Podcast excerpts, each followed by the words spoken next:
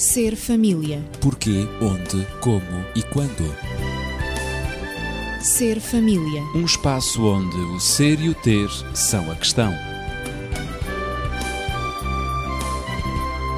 Ser família. Um mundo a conhecer.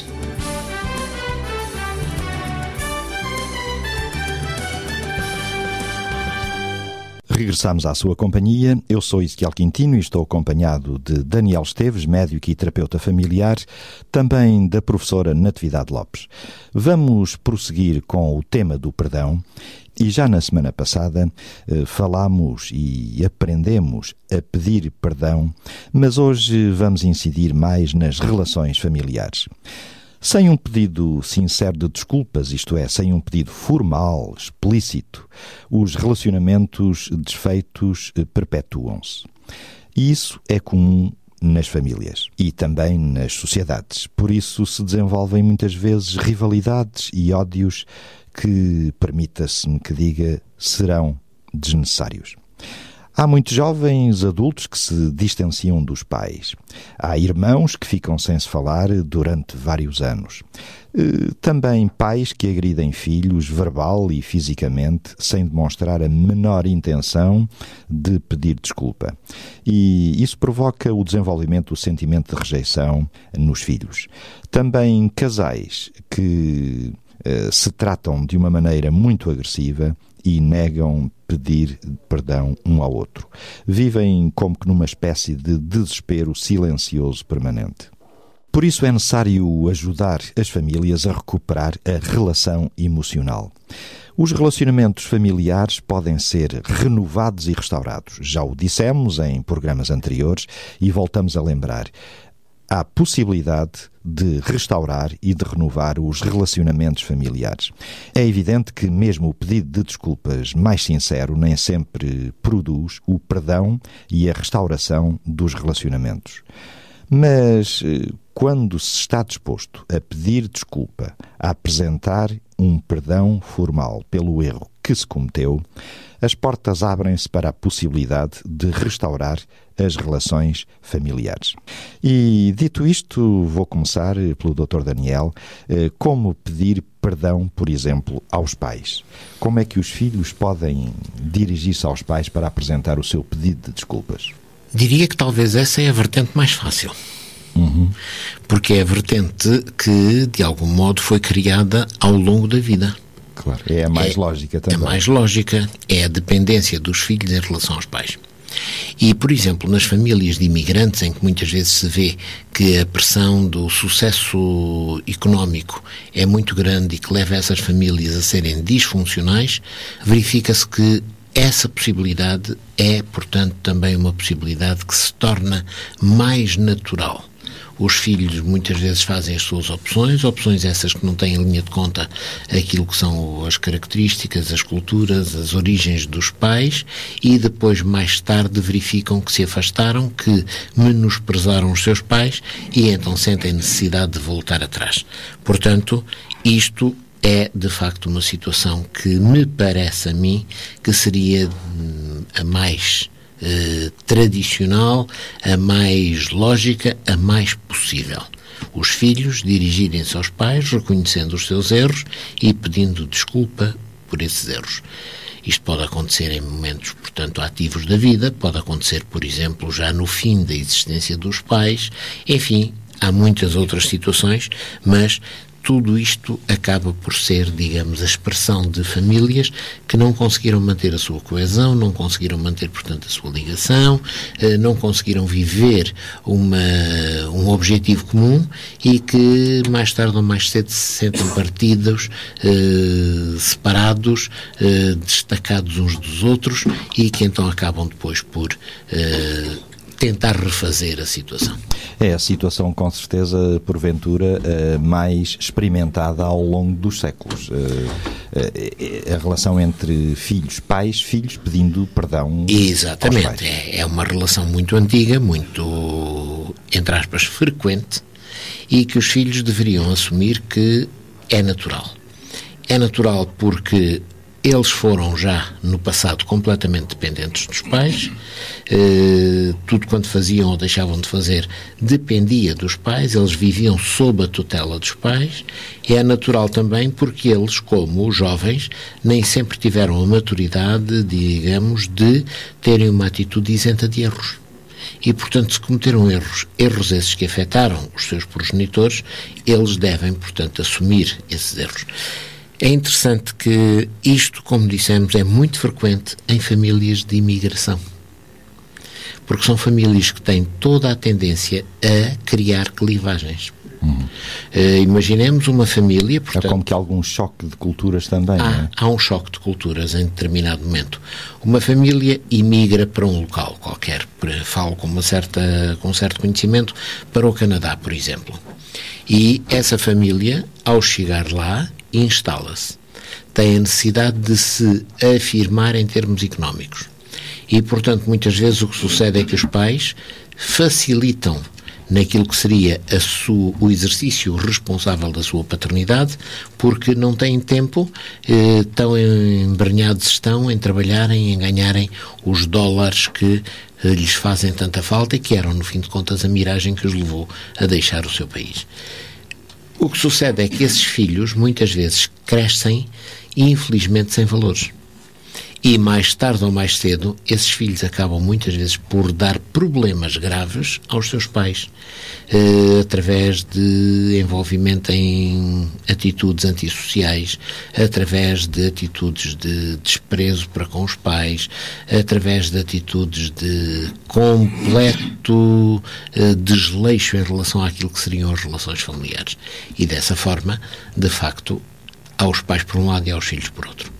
Eu lembro-me de famílias em que isto era tão evidente que não havia qualquer ponto de comunicação entre pais e filhos. Uhum. Também há a história de filhos rebeldes. Natividade, com certeza que no teu percurso académico como professora eh, encontraste rapazes ou raparigas que porventura davam indícios de serem mais rebeldes do que outros, não é? Sem dúvida que sim. Uh, gostaria de lembrar um caso. Foi aquele que me marcou mais na, na minha vida de docência durante vários anos. Uh, isto passou-se no Norte. E uh, foi o caso de um, de um jovem adolescente uh, que estava na, naquela fase de grandes mudanças, muito que, que, muitas vezes é incompreendida pelos próprios pais. E então, de tal maneira a incompreensão reinava entre pais e, e filho que o rapaz, com 18 anos, decidiu sair de casa de casa dos pais uh, e foi procurar uh, um trabalho para a sua própria sobrevivência. Foi viver para uma república, ou seja, alugou um, um quarto com outros jovens da sua idade que igualmente uh, se tinham desprendido, digamos, da relação familiar e estavam de relações cortadas com os próprios pais. Acontece que este jovem, meu aluno, teve um acidente de trabalho. E, e, nesse acidente de trabalho ele ficou gravemente ferido, a ponto de quase ter perdido a vida. E esteve hospitalizado e foi ali que os pais tiveram a oportunidade de reatar algumas relações com este filho que agora estava ali imobilizado, um, a ponto de ficar, pensava-se que ele iria ficar tetraplégico. Uh, foi uma grande angústia para todos, para ele próprio, uh, porque não teve a coragem de, não tinha coragem, aliás, de reconhecer uh, que tinha cometido alguns erros e o principal erro foi de ter desertado de casa dos pais sem dizer para onde ia, sem ter tido uma conversa com os pais e agora viram-se depois de já terem passado muitos meses, mais de um ano dessa separação, os pais ignoravam onde é que ele se encontrava e vieram encontrá-lo no hospital naquela situação clínica gravíssima. Uh, foi um momento muito difícil para, para ele, uh, mas também para os pais. Ele esteve em coma uh, durante alguns meses e, e, de facto, aqueles pais sofreram muito. Quando ele acordou, é que houve então essa angústia que se instalou nele. depois, mesmo depois dele ter recuperado, levou também mais de outro ano a recuperar. É claro que os pais tomaram conta dele, os pais, porque ele não tinha possibilidade de trabalhar, os pais recolheram-no em casa novamente, cuidaram-no. Um, o que é certo é que não havia possibilidade de, de, de, do pedido de, de desculpas ou pedido de perdão da parte do filho. Ele lutava muito com este, com este sentimento.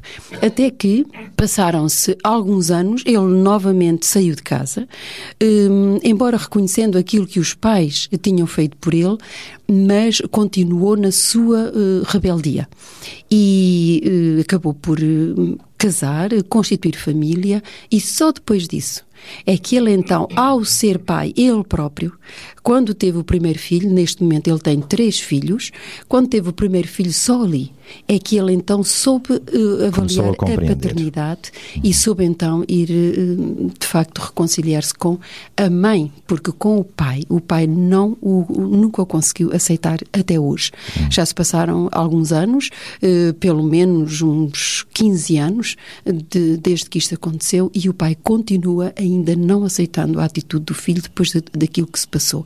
Portanto, há certas atitudes que, de facto, um, quando as pessoas não aprendem aprendem a perdoar. Neste caso, o pai não lhe perdoou, o filho eh, perdoou aos pais, digamos assim, eh, ou aceitou eh, a atitude dos pais, e houve ali uma reconciliação da parte da mãe, como disse, o que o ajudou a sobreviver e agora a ser um, um pai modelo para os seus próprios filhos. Eh, digamos, elevou um tanto a sua autoestima e o relacionamento com a mãe é ótimo e com as irmãs, porque ele também tem irmãs. Eh, de facto, há necessidade. São dramas e situações Exato. Eh, muito difíceis de viver eh, do ponto de vista mesmo emocional. E, mesmo emocional. E é, e é um, um, aspecto, um aspecto também interessante, é que o, o próprio pai do, do, do jovem, uh, que eu, cuja história estou a relatar, ele acabou por abandonar também a família. Abandonou as filhas e abandonou a esposa até hoje. Uh, portanto, vemos como efetivamente, uh, se o perdão uh, é praticado nas relações familiares, quanto à amargura, quanto à angústia, são vidas infelizes. Podemos dizer que o perdão é cicatrizador, não é? É cicatrizador. É curador. E, e por isso vale a pena. É claro que, uhum. que aquela fase de, em que de facto se reconhece que, que se errou, se tem que fazer algum esforço, porque nós temos o nosso, digamos, a, a nossa própria o nosso orgulho pessoal, digamos assim. Por vezes há dificuldade eh, e diz que é em descer ao nível de, eh, de, de pedir perdão, mas isso é um, uma atitude história, muito altruísta. Claro, em toda essa história humana. estou a lembrar-me de uma história que Jesus contou uh, e que praticamente mesmo até aqueles que não leem a Bíblia conhecem pelo menos o título O Filho Pródigo, não é? Uhum aquele pai que tinha dois filhos, o mais novo um, pediu para se ausentar do lar, uh, pediu para que o pai lhe desse uh, a parte da herança que lhe correspondia e, com os bolsos cheios de dinheiro, lá foi em demanda de outra terra. Uh, comeu, bebeu, divertiu-se e, de repente, descobriu que já não tinha dinheiro. Os bolsos estavam vazios e os, e os amigos uh, tinham-se ido. Então, numa situação extremamente delicada, acabou a trabalhar no cuidado de porcos para se sustentar. E um dia, no meio daquela situação difícil, lembrou-se do lar paterno, o lar que ele abandonara.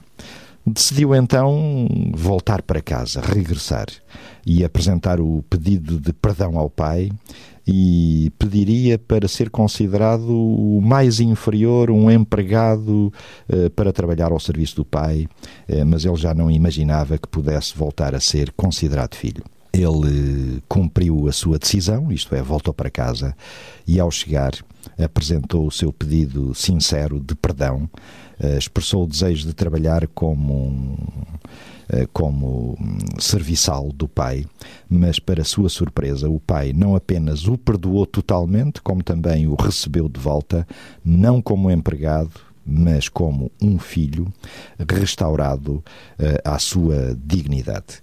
Uh, isto Jesus contou uh, para uhum. exemplificar exatamente também o perdão que Deus está sempre disposto a dar a nós, seres humanos. É uma história de facto tocante, bonita, mas que ilustra em muito também o perdão que os pais exercem ou dão aos filhos mas eh, nem sempre há filhos que se dispõem a tomar esta iniciativa. Eu gostava também de ouvir o Daniel eh, neste, nesta vertente.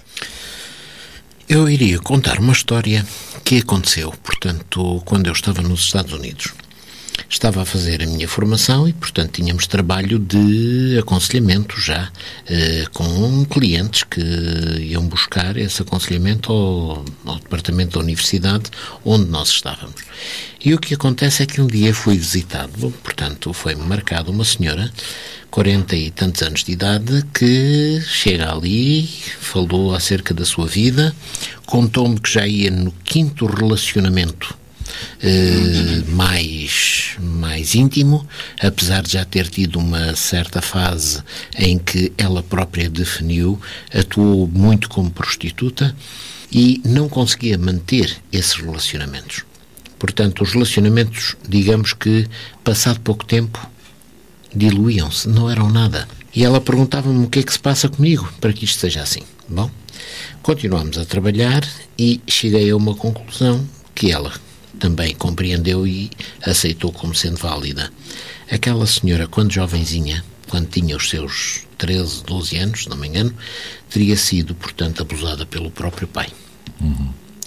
Isso fez com que ela, a partir daí, tentasse por todos os meios sair de casa e saiu de casa construindo um casamento aos 16 anos de idade digamos, o casamento foi construído não porque houvesse um sentimento profundo, mas que havia Para libertação. libertação. Claro. E está claro, esse casamento, passado pouco tempo, morreu, mas ela ficou já com um filho, eh, e lá vem outro, e outro, e outro, e outro, de tal forma que agora ela estava numa encruzilhada.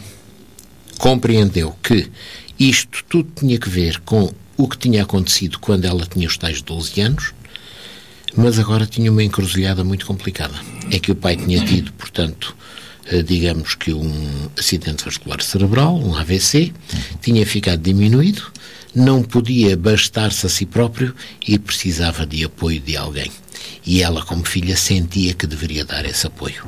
Mas, por outro lado, era muito complicado eh, ir colocar na intimidade do seu lar eh, alguém que lhe tinha feito tanto claro. mal. Da forma que foram São uns decisões momentos. nada fáceis. Decisões muito complexas, foram uns momentos muito tensos, eh, porque não poderia ser eu a dizer-lhe faça assim ou faça assim, teria que ser ela a descobrir. A tomar a decisão. E ela descobriu, e a certa altura dizia-me: se ao menos eu pudesse perdoar o meu pai. Uhum. Porque a carga que ela estava a carregar era muito era grande. Isso. E conseguiu perdoar o pai, conseguiu resolver o problema. Está claro que nunca houve depois entre ela e o pai uma relação profundíssima de cumplicidade como seria natural, mas pelo menos restaurou-se um mínimo do respeito que era fundamental e ela própria conseguiu retirar de cima dos seus ombros, da sua testa, da sua cabeça, todo aquele peso, toda uma aquela, carga enorme. uma carga altamente destrutiva que ela carregou durante claro. tantos anos porque temos estado a falar de filhos que são rebeldes ou que cometem erros e que devem apresentar eh, o pedido de desculpas e o perdão aos pais, mas também há pais que devem pedir perdão a filhos e mesmo filhos adultos. E, e, é este o caso. Natividade, uh, também da tua experiência. É, temos de considerar, ao falarmos do perdão, temos de considerar que não existem filhos perfeitos, assim como também não existem pais, pais perfeitos. perfeitos. Claro. Todos nós temos as nossas imperfeições, cometemos os nossos erros, quer no relacionamento, quer por palavras, quer por atitudes, acontece com toda e qualquer pessoa.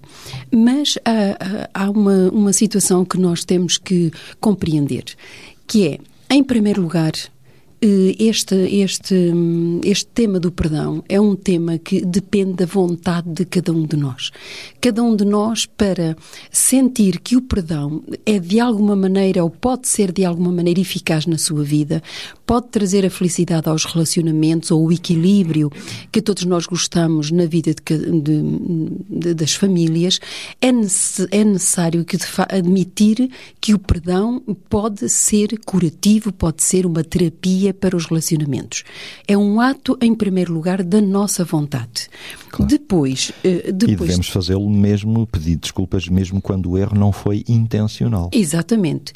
Depois também, porque, hum, porque nós temos de considerar que há atitudes e, e, e, por exemplo, que há erros que são cometidos. Por exemplo, aquele que o Daniel referiu há pouco. Uhum quando há ofensas muito graves de pais em relação aos filhos, é claro que mesmo uh, eles crescem, os filhos crescem, uh, saem de casa dos pais, cons, uh, constroem as suas próprias famílias, tornam-se adultos, não é verdade? E continuam essas, essas, essas mágoas, quer abuso sexual, maus tratos, essas mágoas continuam em relação de pais para filhos e de filhos para pais. E passam assim vidas inteiras sem se perdoarem, sem, sem nunca se sentarem e conversarem conversarem como é que tudo aconteceu, não deveria ter acontecido. Finalmente, o que é que vale nós, nós estarmos a lutar por uma situação que não podemos mudar? Quando são situações que fazem parte do passado, que não se repetiram e que efetivamente fazem parte apenas das nossas memórias, mas que agora as nossas vivências são outras completamente diferentes, há que, se queremos ter vidas equilibradas, há que compreender que há coisas que eu não posso mudar e tenho que aceitar. E para que o meu relacionamento em família possa ser o mais equilibrado possível, eu tenho que ir falar com essas pessoas ou, ou, ou permitir que elas falem comigo, porque muitas vezes há pessoas que querem pedir perdão, já quando são adultos e já quando têm uma certa idade, mas os filhos não aceitam, ou, ou o filho ou o parente não aceita, porque agora, depois disto passar, depois de fazer, ter sofrido tanto, então agora é que, é que queres pedir desculpa, mas agora já é tarde demais, etc. Há estas atitudes. Ora, assim não pode haver, de facto, perdão. Uh, não se podem não restaurar, restaurar, os relacionamentos. Os relacionamentos. Claro. E eu devo também lembrar aqui que há erros tão graves, há faltas tão graves que os familiares cometem uns sobre os outros, que, e, e refiro novamente os maus tratos e, sobretudo, a, eh, a nível o abuso sexual de, de filhos, de pais em relação a filhos, um, ehm, que teve que ser criado, e isto foi em 2007, o Instituto Internacional do Perdão. Foi criado nos Estados Unidos, mais propriamente, mais propriamente em Wisconsin, e onde existe neste momento um Instituto Internacional de Perdão, onde qualquer pessoa, quer terapeutas, quer médicos, quer assistentes sociais, pessoas que se relacionam com o público é necessário e uma formação também, específica para lidar com esses ir, casos. Exatamente, claro. fazer formação para lidar com estes uhum. casos, porque é evidente que estamos a falar daqui num, num perdão, não a nível, não, não, não, estamos a falar no perdão religioso. Eh, esse aí é mais fácil porque eh, se as pessoas são religiosas têm mais facilidade em compreender o perdão. Será? Mas estamos, uh, em princípio, Sim, claro. tem, tem uhum. mais facilidade, não é? Porque a Bíblia, e, e, e o, quando a Bíblia fala do perdão, e, e, o maior ato do perdão foi o perdão de Deus em relação ao ser humano, não é? claro. é? Mas quando não se tem a vertente é religiosa. Divina. Exato. Mas quando, quando as pessoas não têm a vertente religiosa na sua claro. vida, eh, têm, têm que, de facto, ter eh, técnicas eh, a nível psicológico, técnica e, e emocional também, para poderem sarar as feridas sem ser, digamos, através do perdão eh, Porventura, religioso. O e esse será mais difícil. Sim, e esse instituto, de facto, faz um grande trabalho em ensinar os profissionais que se relacionam com, com, com outras pessoas, porque nós, por exemplo, como professores, recebemos alunos com, com muitas feridas claro. emocionais, muitas a, e muitas. Até aqui temos e, e temos a falar de casos, é? relacionamentos é? entre pais-filhos, filhos-pais, mas, Daniel, como pedir perdão a irmãos e irmãs? Porque nem sempre, às vezes, vezes a situação entre os irmãos também é muito retilínea, não é? Pois, há sempre, portanto, um, um jogo de poder nas relações entre irmãos. Eh, portanto, há sempre um irmão que tenta assumir uma postura dominante, há aquele irmão que se sente correto ou incorretamente dominado, eh, portanto, numa situação de inferioridade, e há a noção também de que pedir perdão, de algum modo, nos sujeita ao outro, nos diminui, nos fragiliza perante o outro. E, portanto, eu, a conjugação destes elementos eh, acabam por levar a que seja difícil, portanto, conseguir-se resolver estes problemas. O que faz com que cada um se feche na sua, na sua noção de correção das suas atitudes. Só ele é que foi correto, só ele é que fez bem, uh, o outro não fez, o outro é que errou, o outro é que tem a carga toda daquilo que é negativo e, como tal, então o outro é que deveria tomar a iniciativa. E o outro vê exatamente as coisas da mesma maneira e cai num impasse que pode ser um impasse para toda a vida até. E quantas vezes sabemos de famílias em que as coisas foram levadas tão longe que não houve possibilidade de reconciliação, de reconstrução das suas, uh, dos seus relacionamentos. Até já se fizeram filmes uh, sem dúvida sobre o tema, não é? têm sido feitos sobre Zangas este tema, que ficam exatamente. E quando vamos espremer essas situações, verificamos que a maior parte das vezes são por causas extremamente fúteis, por causas secundárias. É isso. Portanto, não tem nada a ver com eh, coisas concretas, coisas si, eh, significativas que arrastam os irmãos em si e arrastam depois todas as todo o restante das famílias que acabam por ser envolvidas neste processo que é destrutivo para toda a gente. São os filhos que crescem não tendo respeito e consideração pelos tios, são os, os pais que existem e desconhecem e não têm qualquer afeto pelos sobrinhos e assim sucessivamente. Claro. Situações muito graves. Ora, pais, filhos, filhos, pais, eh, irmãos, eh, mas como pedir perdão ao cônjuge? O relacionamento entre marido e mulher é fundamental para a família, sabemos, não é? Eh, e os casamentos saudáveis caracterizam-se por eh, cônjuges, companheiros que sabem pedir perdão quando um faz algo que ofende ou prejudica o outro. e quando isso acontece, a restauração dos relacionamentos é muito mais eficaz. Por isso, eh, como pedir perdão ao cônjuge? Daniel, com certeza que tens exemplos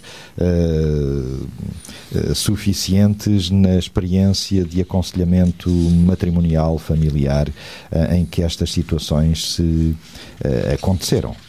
Sim. Uh, há todo uma, um historial de situações em que realmente é difícil pedir perdão aos cônjuges. É difícil porque lá está os tais jogos de poder que fazem com que um não queira, de algum modo, subordinar-se ao outro. E muitas vezes o que é que se pretende? Pretende-se que a situação se resolva sem que se tenha que fazer o pedido formal de perdão ou quando se faz esse pedido formal de perdão, faz-se de uma forma superficial e não se atinge o âmago da questão. Portanto, não há um reconhecimento explícito do erro que se cometeu. E deixa-se muitas vezes, por uma questão de proteção, deixa-se as coisas no campo do implícito. Uhum. Bom, mas o que eu queria dizer era que mas nunca foi capaz de verbalizar, eu portei-me que nem um malandro e que, portanto, preciso de ser perdoado. E venho aqui para pedir perdão. Não vamos é encontrar talvez uma série de desculpas, vamos encontrar uma série de outras coisas que façam com que, afinal de contas, está bem, eu não, não me portei bem, mas também não fui tão mal assim como, como parece, não é? Ora, isto é Valoriza-se o erro. Isto é extraordinariamente bloqueador para o, o perdão. Claro. E para o relacionamento futuro. Para o relacionamento. Claro. E, portanto, não só não promove a confiança, como também não promove propriamente o perdão. E aquilo que se pode obter, portanto, de uma situação destas, poderíamos dizer que é fundamentalmente um perdão barato. É um perdão que não perdoa. Uhum. É um perdão que apenas aparece em termos superficiais, apenas aparece em termos, portanto, muito muito uh, externos. Muito superficial. Mas não vai ao profundo àquilo que determina a verdadeira relação entre as pessoas, os sentimentos que as pessoas nutrem umas pelas outras. Natividade, também eh, na sociedade há muitas piadas sobre a sogra, em especial a sogra, não é? Eh, que se tornaram muito frequentes. Uh, e muita gente até fica na dúvida se deve ou não admitir a ideia sequer de ter um bom relacionamento com as sogras. Mas quem fala em sogras fala em sogros, uh, fala também em noras, em genros. Uh, por vezes os relacionamentos a esse nível na família não é fácil. o que é que poderias aqui comentar? Eu, aquilo que poderia comentar é que a maioria das relações tumultuosas, eh, que se dizem tumultuosas entre sogros e genros ou noras, eh, pode ser muito melhor. Eh, se algum deles se dispuser a pedir desculpas e, e também aprender a expressar-se, digamos, de uma maneira em, em que se faça compreender e em que o outro também possa compreender as intenções que estão por detrás do pedido de desculpas. Eh, porque muitas vezes o pedido, como o Daniel, aliás, referiu, é tão, tão, tão externo, tão isento de, de, de sentimento e de reconhecimento eh, que, de facto, não passa de uma formalidade. E, e claro que isso não é bem aceito. Nós já falámos aqui é, de que não, não, digamos, não é uma inevitabilidade de que as relações entre sogros e, e, e, e genros e noras seja sempre, sejam sempre relações tensas. Novamente voltamos aqui a que, de facto, o exercício do poder está aqui em jogo, porque muitas vezes uh, os avós acham que têm poder sobre os netos, os pais acham que têm poder sobre os filhos, os sogros acham acham que têm poder sobre a nora ou sobre o genro. Isto, estamos aqui novamente em, em jogos de poder. Já falámos aqui de que o perdão é alguma coisa que se aprende. E se o perdão for aprendido quando se é pequeno, quando se é de facto muito jovem. Quando depois, se é filho e criança. É, é? filho e criança, não é? uhum. Isso depois vai ser transmitido, transmitido através das gerações que se seguem. Portanto, ensinar como é que se ensina e como isto termina. Eh, termino só repetindo aquilo que já foi dito, aliás, num dos programas, como ensinar o perdão aos nossos filhos. Porque depois, se, eles, se nós aprendermos enquanto pequenos, quando crescermos, quando formos avós, quando é formos é tios, quando formos uh, sogros, etc., então, está tudo resolvido. Nós já sabemos fazer. Portanto, primeiro, é, uh, ensinar a criança a assumir a responsabilidade pelos seus atos. Uhum. De a não pôr sempre na, na, nas costas do outro, ele é que teve a culpa. Assumir a responsabilidade pelos seus atos. Segundo aspecto, Ensinar a criança que a nossa atitude, as nossas as palavras, tudo aquilo que nós fazemos, dizemos, que afeta os outros ou positivamente ou negativamente, mas quando não, não fazemos, uh, quando é negativamente, nós magoamos os outros, magoamos os outros, ter cuidado com isso. Uh, um terceiro aspecto é que a vida é cheia de regras. Não, claro. não podemos viver sem, sem, regras. E as regras de convivência devem ser aprendidas pela criança. A respeitar-se a si próprio e a respeitar os outros, seja ele, seja, seja o outro, a quem for, seja o avô, seja o tio, seja a madrinha, o padrinho, seja o irmão, seja o professor, seja o médico, uh, uh, seja a enfermeira, não importa. Seja quem for. Seja o vizinho, seja quem for. A vida tem regras e há regras no relacionamento. Depois, uh, também ensinar os filhos a pedir perdão, ou seja, mas no sentido de restaurar as, as amizades. Não um, um perdão formal, ah, já pedi desculpa e continua a fazer a mesma coisa. Não. Portanto, arrepender-se, não voltar a fazer um esforço para não voltar a cometer Mostrar o mesmo que tem erro vontade e restaurar a amizade. É? é extremamente importante. Mas tem vontade de se corrigir. Vontade de se corrigir. Para não e, repetir o erro. Exato. E vontade de continuar a ser amigo do outro, seja ele quem for. Muito e bem. por fim, e por fim também, fazer, uh, pedir desculpa ou pedir perdão com respeito pelo, pelo outro e vendo realmente aquilo que o outro está à espera dele. Se é, de, de facto, a correção da atitude, uh, se é a devolução de alguma coisa que foi retirado, não importa. portanto, fazê-lo de uma maneira que possa satisfazer a expectativa do outro que foi ofendido, satisfazer a sua própria expectativa, para que o perdão seja então concedido de uma maneira livre, de uma maneira que, em que o, o, a relação possa restabelecer-se. Portanto, se isto for conseguido na educação, automaticamente depois, tudo, quando a pessoa é adulta, o perdão será exercido de uma maneira tão natural como naturalmente ele foi aprendido na infância e na juventude. Portanto, estamos a falar sobre o pedido de perdão nas relações familiares, pais-filhos, filhos-pais, irmãos, marido-mulher, uh, sogros, sogras, uh, genros, noras. Uh, não falámos nos tios, nas tias, nos avós, Daniel, mas em conclusão, com certeza que as atitudes devem ser idênticas, qualquer que seja o laço parentesco que nos una, não é? Sem dúvida. E sempre que surge uma oportunidade, uma situação situação destas, deve-se tentar promover o reconhecimento e a aceitação da responsabilidade, a assunção da responsabilidade pelo que foi feito. Sei lá, se houve um estrago, eh, não vamos dizer, pronto, olha, o teu pai vai pagar aquilo que tu fizeste. Não, de maneira nenhuma. Tu vais pagar aquilo que fizeste. Tens de e assumir. Os, e exatamente. E os pais deveriam pensar muito seriamente que essa é uma parte importante da educação. E se, portanto, aconteceu isto com um tio, com uma tia, com um avô, com uma avó, eles deveriam ser aqueles que primeiro deveriam impor que as coisas fossem assumidas pelo filho que cometeu esse ato. Da sua mesada, do seu dinheiro, do seu mielheiro, seja de onde for, ele deveria sentir a responsabilidade pelo seu ato. Uh, estou a lembrar-me de, de, de, um amigo que me contou ainda há poucos dias a história de.